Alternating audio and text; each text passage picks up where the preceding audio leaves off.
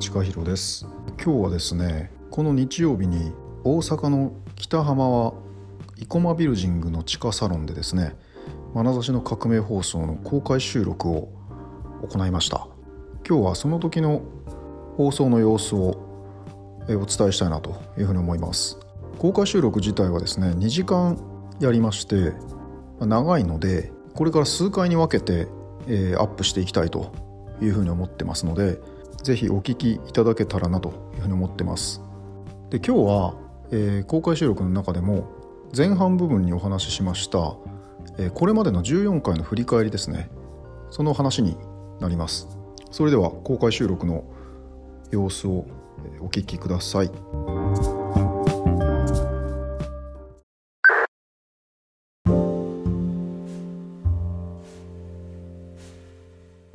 えー、今日はですね、えー、12月の19日ですね「話の革命放送」大阪は北浜の生駒ビルジングの地下サロンからお送りしてます。何人も前に今人がいてこんな状況で喋るのちょっと初めてなんでドキドキしてるんですけども。でも公開放送やるって言っちゃったんで、えー、始まっちゃいます。で、えー、一番最初にこのビルの紹介をちょっとしておきたいなというふうに思ってて大阪北浜の生駒ビルジングさん。で1930年から建ってて91年目ですね。今年で。え近代建築でございます。で建物自体はアールデコ調の建物でもともとここ時計店としてまあ作られたんですけども今はまあ近代この千葉北浜辺りの近代建築の中でも非常に代表的な場所になっててその千葉の近代建築の街歩きのツアーのコースの中に入ったりとかしてる場所ですそこのまあ今地下サロンでここのサロン自体は普段は上で入ってるテナントさんたちが使ったりとかできるような場所になってるんですけども放送だけ聞いてる方は多分見えてないと思うんですけども今僕が今座ってるところがですね、えー、まあ、壁の前なんですけどその僕の背後にたくさん昔の古い時計がかかってます。で6時を指してるのが多いのかな6時台を指してるのがなぜか多いんですけども時計がかかっててあの時計店の名残があってで、えー、ずらりとアンティーク調の家具が、えー、たくさん置かれててですねそこには古い本が置かれてたりとかあるいは小説が置かれてたりとか古いチェスの、えー、ものがあったり顕微鏡があったりとか1930年前後なのかなその創業当時の雰囲気をちょっと残してるのかなという気もしてます。でこの手の近代建築ってあの神戸にも大阪にもたくさんあるんですけども大体が結構こうリノベーションされちゃってあの中がきれいになっちゃうことが多いんですけどこのなんか生駒ビルジングさんの地下サロンはですね非常に当時の雰囲気が残ってる感じでおそらくまあ1930年の90年前の空気がそのまま物理的な意味での空気が残ってんじゃないかと。あの換気もねあの、まあ、されてるとは思うんですけどもどっか一部には90年前の人が吸ってた空気っていうのがおそらく残ってんじゃないかなとですね、えー、ここの代表の生駒信夫さんがですねあのこの「眼差しの革命放送」ずっと聞いていただいててそれであの今回イベントやるから少し使わせていただければと思ってますっていうことでオファーを出したらあのぜひとも使ってくださいっていうことで、えー実現の運びに至りました。そんな生駒時計店から今日はお送りしてましてあの今日は本当何が起こるかわからない感じでドキドキしてます。はいということで今日の放送を始めていきたいと思います。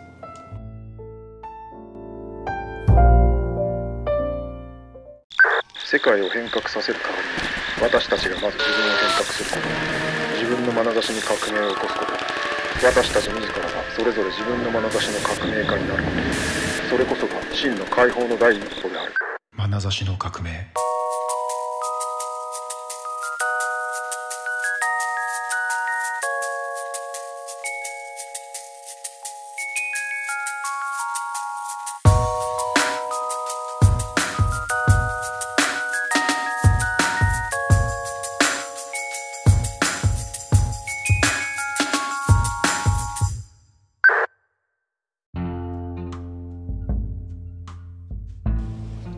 はい、えー、今日一応2部構成にしようと思ってまして前半部分の1時間ぐらいは僕が1人で思いついたことをしゃべるとで後半はですね受け付けた質問なんかにもちょっと答えていきつつ話ができたらと思ってます。で、えー、ちょっと今までの放送の振り返りっていうんですかねをどんな放送をしてきたのかっていうことを少し振り返りながら見ていきたいんですけども今日が12月19日ですね。今日満月なんですけども。で第1回目の放送の10月19日からちょうど2ヶ月ですね。で順番にちょっと、えー、振り返りを少ししていけたらと思うんですけども。まず10月19日ですね。一番最初の放送で001回目がですね見方が変わらないのが上司なのかっていう話をしました。うちの上司見方が変わらないんですよとかっていう質問をよく受け付けるんですけども。あのどうやったら変わるんですかねっていう話をよく聞くんですけどもいやそう見方が変わらないのは本当に上司なんでしょうかと。見方が変わらないと思い込んでるあなたの見方はどうなんでしょうかっていう話があるなと。人の見方ってなかなか変えれないのでまああの自分の見方を変えるとそれに影響されて相手の見方も変わるっていうこともあるというような話をちょっとしたかと思います。これが実は一応視聴回数一番多いんですよね。やっぱ皆さん悩まれてんだなと。見方が変わらない人が周りにいるというふうに悩みっていうのは皆さん同じように抱えてるのかなというふうに思いますそして10月の22日に2回目の放送が「世界の見方が変わる時はいつか」という放送をしましたね。これは確か常識の話をしたのかなこの時は。世界の見方っていうのはいつ変わるのかっていう話ですね。何が起こった時に変わるのかという話をしたと思います。これも結構聞かれてたと思うんですけども。3回目が10月の26日に、えー、社会から排除されてしまう条件とは何かっていう話。この回かな常識の話をしたの常識の話はね結構あの重要で次に出す「眼差しの革命」っていう、まあ、本の中でも第1章が常識の章になってましてあの副題が「正体不明の必需品」っていうタイトルをつけてるんですけどもみんななんか常識を兼ね備えていないといけないっていうふうなことは言われるんですけどもとか常識外れなとかいう話はよく言われると思うんですけどもそもそも常識って何よっていうことをあんまり考える機会がないですよね。なのでまあこれをいい機会なので常識っていうのは何なのかっていうことをちょっと喋ってみようと思って、えー、この3回目は喋りました。常識非常識っていうのは非常に曖昧なんですよね。非常に曖昧ででも非常識と言われることが皆さん恐れてると。でも常識は何か分かってないというような話ですよねでもその常識が今書き換わろうとしてるっていう話があって特にこのパンデミックでいろんなこれまでの常識っていうのが崩れてしまったと。まあ町のその経済なんか見てると一番分かりやすいんですけどねその観光でイケイケどんどんで2019年2020年までバーッと来てたのが急にストップさせられてしまったからそれまで投資してた人とかもほとんどどうすんねんみたいな状態になってて。だからまあこれまでの常識っていうのが次もずっと永遠に常識であり続けるかと言われた時にそうじゃないというような話ですね。そんな話を3回目はしましたかね。10月の26日ですね。本にこれは詳しく書いてますこの辺りは。で4回目が10月の29日ですね緊急事態の真の意味とは何かっていうタイトルこれなんか最初ちょっと違うタイトルつけてたんですけどもあんまりなんか聞かれてなかったんでタイトルを変えましたこれ実はこの回重要な回で緊急事態宣言の緊急事態って一体どういう意味があるのかっていう話ですね。あの緊急まあ今日もちょっと話してもいいんですけども緊急事態というのは例外状態なんですよね通常状態ではない状態っていう緊急事態ですよね。でこの緊急事態って非常に我々感覚薄いんですけど戦争と同じなんですよ。で行政と、まあ、立法っていうのが本当はあの分離してるはずなんですけどでも日本の場合はほとんど行政府と立法府が同じでというのは国会議員の中から内閣が選ばれてしまうので議員っていうのは、えー、立法府なんですけども、えー、内閣っていうのは行政府でしょだから本当はその権力は一緒になっちゃいけないんですけどもそれがまあ日本はずっと一緒になってるとでヨーロッパの方は、えー、それが明確に分かれてたのがこの緊急事態の時に一緒になってしまったということですね立法府でいちいち法案を通してるとこの感染の対策に間に合わないということで、えー、行政府が法律を作ってそれを施行するというようなことがあちこちで起こっててフランスでもイタリアでも起こっててつまりまあ権力が集中しちゃうということですよね。でそのことって何かっていうとあの、まあ、ある種怖い話ですけどもあの国家権力が発動されてしまうというような本当にそういう状態になるとでそれが民主民主的に望まれるっていうような状況になるわけですね。だからそうなった時に人の命を守るために基本的人権みたいな話をあの制限して人々の自由を制限してそれでも、え、感染を防がないといけないっていうようなことの、まあ、ある種のあの正当性が生まれてしまうということですね。だから今まで我々が前提にしてきた国家とか民主主義とか法治国家とか、まあ、立憲主義とかっていうのがどんどんこうその常識がなくなっていってしまうというような話をしました。これも本の中では結構詳しく書いてますけども。で5回目が11月2日に話しました。これ統計データは信用できるのかってこれ確か衆院選の後だったと思うんですけども。信用できるのかって話をしました。統計データって結構我々それに頼るしかないんですけどもどうやって取られてるのかって不明だし出てきた統計データを信じるしかないですね僕たちは。だから衆院選の選挙に行った人の数っていうのが60%でしたって言われるとそうですかって言うしかない。あのカウントのしようがないわけですね。我々確かめようもないですよね。とかコロナの感染者が何人でした。とかっていうのも確かめようがないんですよね我々としては。とか地球温暖化がこんだけ起こってますとかっていうのも確かめようがないといろんな意味で確かめようがないんですね大きすぎるものっていうのは。なので統計データっていうのは本当なんだろうかっていうような話をここではしましたねどうやって取られてるのかっていう話とかで、えっと、それを僕ら鵜呑みにしていいんだろうかっていう話ですね。で研究者とかやってると割とそこナーバスになるんですね。このデータどうやって取られたのっていう話とかどういう方法を使ってどんなカウントをしたのかっていう話はナーバスになるんですけども世の中にはやっぱり数字って恐ろしくて数字だけは一人歩きしちゃいますよね。ある数字が取られて何パーセントですとか言われるとそれ数字でバチッとクリアにパーセント出されるもんだからそうだろうと思いがちなんですけども実はいろんな意味でいろんなトリックがその裏側にはあるんだと。いうことですね。だからメディアから流れてくる統計データっていうのはそのまま鵜呑みに信用できないなっていう話をここではしました。11月2日ですね。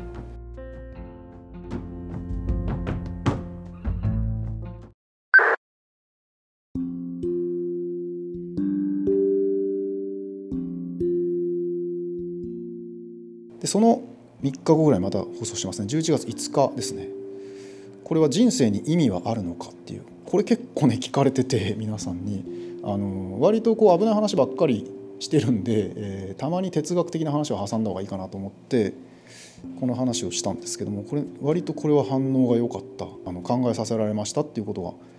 多かったですね。人生に生きてる意味っていうことを僕らは過剰に込めがちなんですけどもでも本当に人生に意味なんかあるんですかと。なんか生きてる意味っていうのはどこにあるんでしょうかと。我々が生きてるのは死にたくないから生きてるっていうような消極的な意味なんじゃないかという話をだいぶここはしましたね。これはなんか質問が来てるので後でまたこれお答えしてもいいかもしれませんけども、まあ、結局のとこ僕らはすごく人生に意味を求めるわけですよね。意味がないと人は生きていけないし逆に意味を与えられると人はものすごくエネルギーが湧いてくるっていう部分もある。でもその先にその意味ってことをどう考えるのかと。どこまで行ったってその意味があったところでどうなんだっていう話になるんですよね。必ず死ぬわけですから我々は、まあ、だからこそその瞬間瞬間を充実させて生きないといけないっていう話はあるんですけども。でも過剰に課題に意味を込めすぎてその意味同士を誰かと比較したりとかして自分の意味は他の人が生きてる意味に比べてなんてつまんないんだというようなことで卑下したりとか自分を追い込んでしまうぐらいであれば意味なんか必要ないと。意味なんかなくったっていいんだ。というような考え方もありえるのかなっていう話をちょっとしたのかなと。でその次の回が11月10日ですね。偶然は計画されているのかっていう回ですね。これはこれもちょっと危ない系の話なんですけども確か京王線のあの事件があった前後にお話をした前後というか後ですねに話をしたと思います。京王線の中であの殺傷事件があったでしょあのジョーカーの格好をして刺して火をつけたっていう話がありましたけども、まあ、あれ恐ろしい事件ですよねあのああいうことって。であの手の事件ってこの最近増えてるわけです。あちこちで言われてて広島かどっかでもあったのかな、まあ、いくつか事件があったと思うんですけども。タイミングがこのタイミングでそういうことがいっぱい起こるんだなっていう話なんですけども。まああれは本当に起こった事件なのか起こってないっていう見方もあるわけですねいろんな見方がインターネットの中にあってでまあドラスティックな見方だとあの事件自体がロケだったっていう話も言われてるということですね。あのでまあ、なんでそんなことするのかっていうとある種あのそういうセンセーショナルな事件が起こると監視体制とか管理体制っていうことを引きやすくなるっていう話もあるわけですよね。なのでそういう事件がまああると世の中がいろんな整備をしやすくなるということで起こされたんじゃないかっていうような見方をする人もいると。でこれまあ近い話が911の話ですよねあの911の事件があった後っていうのはあれもまあある種の緊急事態とか例外状態に移行してるんですけどもその時にやったのはイスラムの過激派だってことが決めつけられてしまってで戦争する動機みたいなものが作られたということですね。あれでいろんなセキュリティが整備されたとか監視体制が敷かれたりとかしてその事件がきっかけに世の中がガサッと動いていったわけですよね。そうやって偶然に起こったように見えるんですけどもそれは本当に偶然に起こったのかそれは計画されて起こったことなのかあるいは偶然に起こった事件であったとしてもそれを政治的にある方向に持っていくっていうことのために利用されるっていうこともありえるなと。でこの辺も実は本の中で、えー、触れてる話で本の中ではあの広告の話を書いてます。広告の中で書いてます。僕らが目にする広告っていうのは実は偶然目にしてるわけではないという。これはもう結構有名な話っていうか皆さんご存知の話になってきてるんですけどアマゾンで何か購入するとあなたの好きな商品はこれですよねとかつってリコメンドが出てくるっていうのは裏で全部データが解析されて自分の無意識の中での欲望みたいなものが商品と紐付けられて出てくるっていう話なんですけども。だから偶然に起こってるように見えることっていうことは実はこのデータ社会の中では計画されてるんじゃないかっていうような話を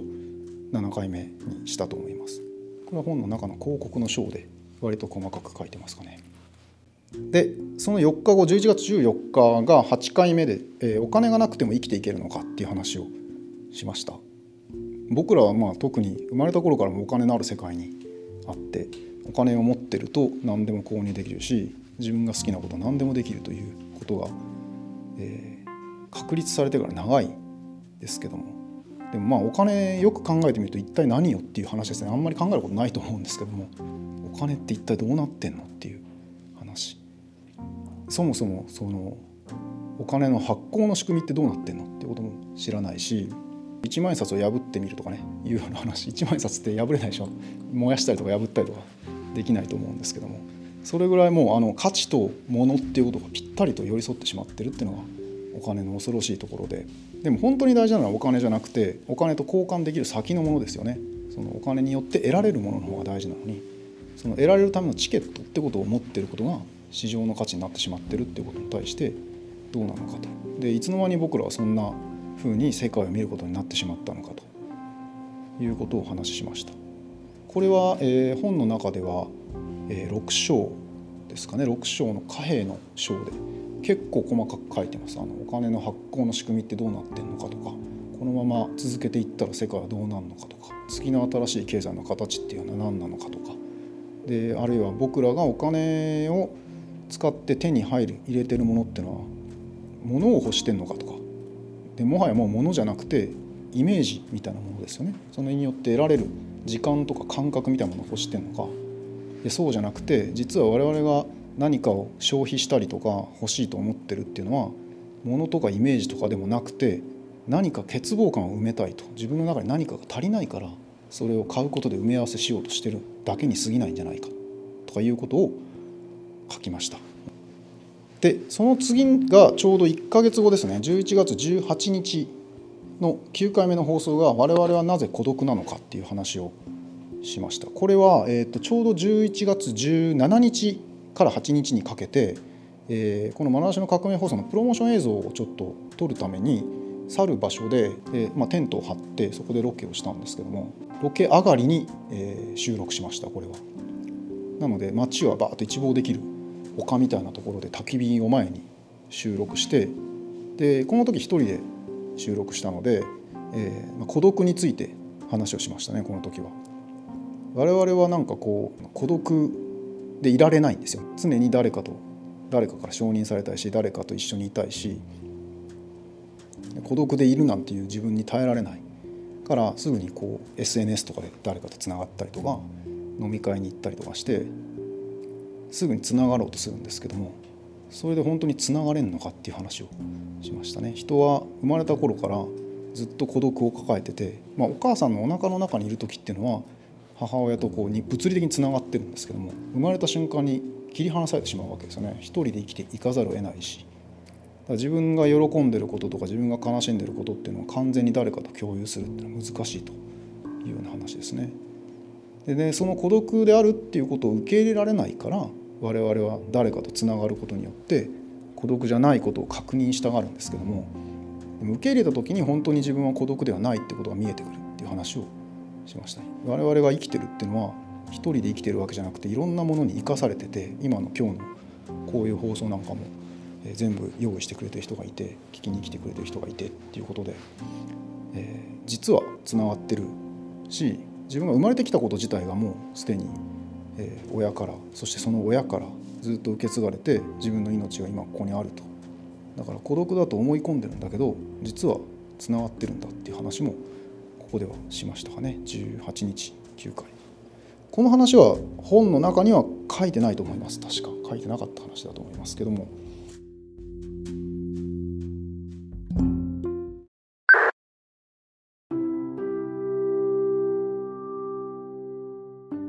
で10回目は11月23日勤労感謝の日ですね、えー、この日10回目で無関心の果てに無関心の果ては何がやってくるのかっていうタイトルですね。今社会の中に広がってるのは無関心なんですね。無関心で僕はまあ無知とも呼んでるんですけども自分が関心のあることだけに今フォーカスしがちな社会になっていると。自分が検索をしたりとかインターネットを開いたりとかした時にやってくる情報っていうのは自分が好きな情報とか自分が関心がある情報ばっかりなんですよね。でこれはまあ検索エンジン自体はまあそうなってて打ち込んだキーワードに対してその自分が関心ありそうなものが順位付けされて表示されるということを繰り返してると、まあ、AI が覚えるので後ろ側でそうすると自分にとって欲しい情報ばっかり流してくるとですねだからそれ以外のところに社会に穴がいっぱいできてしまうという問題があるわけですね。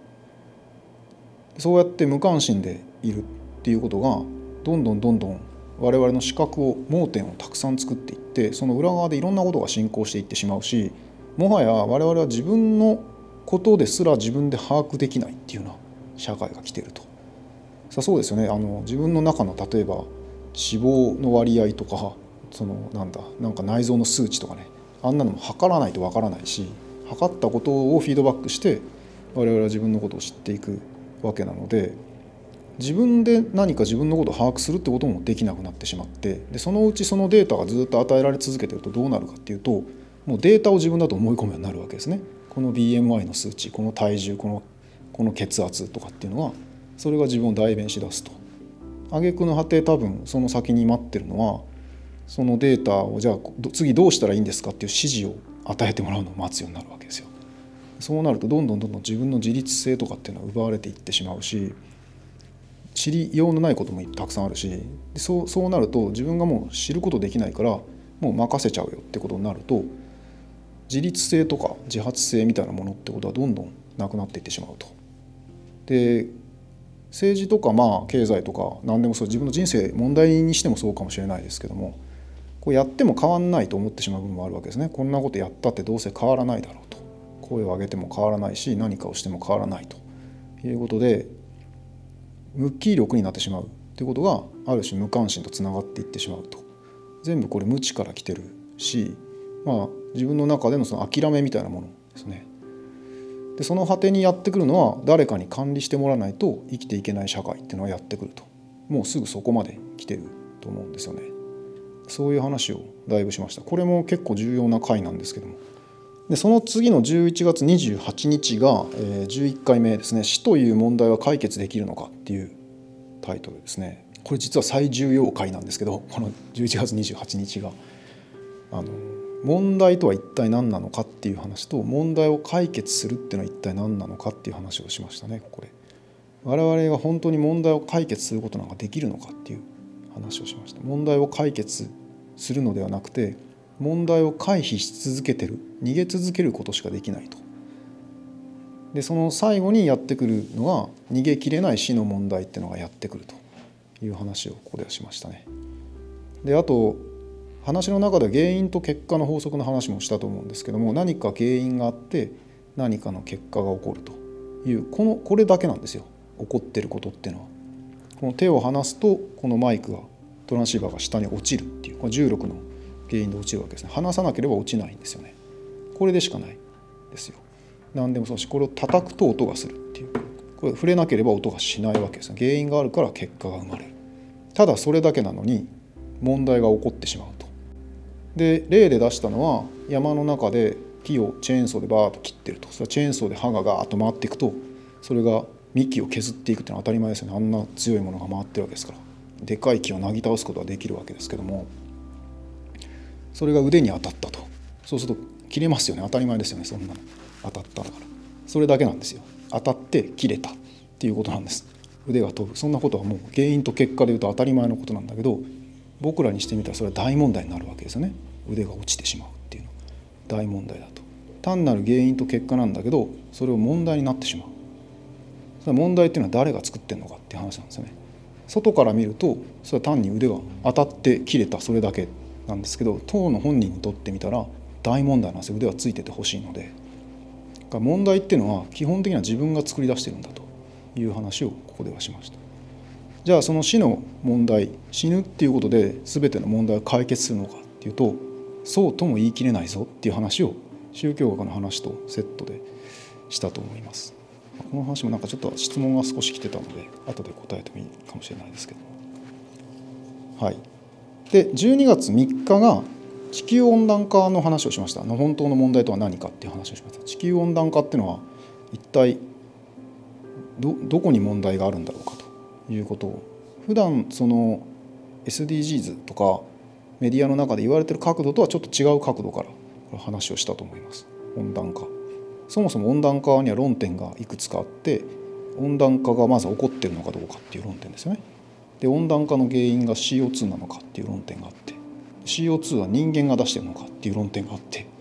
で、えー、4つ目がでそれが起こることで何が問題なのかっていう論点がいろいろあっていろんな角度からいろいろ言われてるんですけどそれがまあ決定事項かのように進んでいってしまうっていうこと自体が議論がまだ熟してないんじゃないかというような話をだいぶここではしたと思います。これも結構宗教みたいな話なのであの聞く人が聞いたらすごく怒り出す回だろうなと思いますけども、えー、そういう論点もあるよっていうことを一応指摘するにとどめておきましたけども。で12月の8日が、えー、13回目「人は食べなければどうなるのか」っていう話をしましたこれも結構食べるっていうすごく日常的なことですね普段僕らが生きてるっていうのは食べるから生きてるわけで食べることによって我々は生をつないでるっていう部分があるんだけどもでもそれは本当なんだろうかと。食べるって一体どういうことなんだろうかっていう話をここではしました。世界中には食べなくて生きてる人たちがたくさんいるんです。たくさんではないけどまあまあいるそそこそこの数いるんですよね。で人間がエネルギーを得るために食べるっていうんですけどもエネルギーは食べることだけから得てるわけではないと。もちろん呼吸からもエネルギーは得てるし水からも得てるしそうじゃない。全然違うところからエネルギーを得てる可能性もあるわけですよね。だからエネルギー補給のために食べるってことが本当なのかっていうことの問いを一つ突きつけたっていうのともう一つは我々は本当にエネルギー補給のために食べてるのかっていう話をしましたね。そうじゃないだろうと。我々は食べるのはエネルギー補給以上のものを食べてるし単にエネルギー補給をするだけだとこんなに種類はいらないわけですよね。もっと少ない種類でいいしだから我々が食べてるのはエネルギー補給ではなくて欲で食べてるんだと。基本的には欲ですよね。食べたいという欲望から食べてるんだという話をしました。で食べることをやめると一体何が起こるのかという話ですね。もし我々が食べるっていうことを全部放棄してしまうと一日一食も食べないっていう存在にもしなったとしたら働く理由が変わるんですねきっと。食べるために働くぞっていう理由ではなくなるんですよね。食べなくてもいいわけですから毎日の食事を得なくてもいいと。基本的に何か消費するってことの本質は食なので毎日消費するものって食なので食べる働く理由が変わってくるし働くっていうのはもともと旗を楽にするために誰かを助けてあげたりとか誰かを楽にしてあげるために何か仕事をするっていうことなのでそういうところに行けるのかどうかってことですね。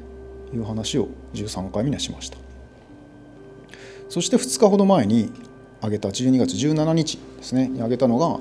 えー、戦争はいつ始まるのかっていう話をしました。これも結構危ない回でハイブリッド戦争の話をしたと思います。情報戦ですよね。これ一番最初に出した問いとしては戦争はいつ始まるのかっていういつから始まるのかって話ですね。で実は戦争っていうのはもうずっとやってるんですよ。あの平和に見えるとか平時に見える状況でも実はそれは戦時と戦時の間の騙し合いの期間でしかなくてこの間に平和を装ってるけど水面下ですごい戦いがいっぱい起こってるという話ですね。でそういうのを2014年か前後からえハイブリッド戦争という名前で言われるようになってきましたね中国ではもう1999年に超限戦っていう名前で呼ばれてたんですけども国家のあらゆるものが兵器化していくと政治であったり経済であったり文化であったり芸術であったり全てのものが兵器化していくと。知らない間に我々の生活の中の便利な道具っていうのに戦争の道具が仕込まれてるってことがたくさんあるという話ですね。そういうのがもう今の戦争の75%ぐらいだと。兵器を撃ち合ったりとか銃を撃ち合ったりとかなんかそういう目に見えた暴力的な戦争とかっていうのはもう25%ぐらいしかなくて75%はそういうハイブリッド戦争になってしまってると。でそれの主戦場はどこかっていうとメディアなんですねやっぱり。マスメディアであったりとかあるいは SNS であったりとかっていうところが主戦場になってて。で、まあ、各国の諜報機関みたいなものが、まあ、あるんですけどもその機関がえそういうところに入ったり防衛したりとかいろんな戦いが起こってるっていう情報戦ですね。もちろんそのいわゆる情報戦っていうかまあ情報の戦争っていうのをサイバー戦争もあるんですけどもねコンピューターを使ってその中でアルゴリズムを書き換えに来るっていうような情報戦もあるんですけどもまあそっちの方がまだ目に見えて分かりやすい方法だと思うんですけど恐ろしいのは知らない間に我々が普通に見てるアニメとか芸能とか SNS の情報とかっていう中に実は特定の価値観に誘導しようとするっていうような工作が入ってるっていうこともあるわけです。これ恐ろしい話ですけど文化的プロパガンダっていう話ですけどね無関係に見えるんですけどもそれが実はあのそのもっともっと手前の前提条件から誘導されてるってこともあるのでそれも気をつけた方がいいですよという話をしました戦争の話をしましたね。その中でまあ平和の話もしたと思うんですけども結局のところまあ戦争っていうのは平和が壊れた状態のことを戦争と言うんですけども逆に言うと平和っていうのは戦争がない状態を言うのかっていうとそうじゃないだろうと平和っていうのは戦争があろうとなかろうと自分の中で平和ってことを生み出していかないといけないしそういう努力をするべきだし外の条件によって平和っていうのは生まれるわけじゃなくて自分の中で平和ってことを生み出す努力をしていく必要があると。よく言われるのはこうこいつを打倒しないと平和が訪れないとかっていうような話はあって僕らは何かに対してすぐに拳を振り上げてしまうんですけどもでもそれは矛盾してますよね。あの誰かを打倒するっていう気持ちがある。ていうこと自体がもうすでに平和じゃないし僕らの心の中が。だから本当に平穏でいられるっていうことは一体どういうことが必要なのかっていうことをここでは少し話しました。これは本の中にもちょっと書いてます。これは3章かな平和の章で書いてますけど。今まで14回こういうラインナップで一応してきました。で今日15回目で一応この振り返りっていうのをして、えー、このあと何を喋ろうかなという感じなんですけどもひとまず振り返りを1回してみたいなと思って、えー、振り返りをしました。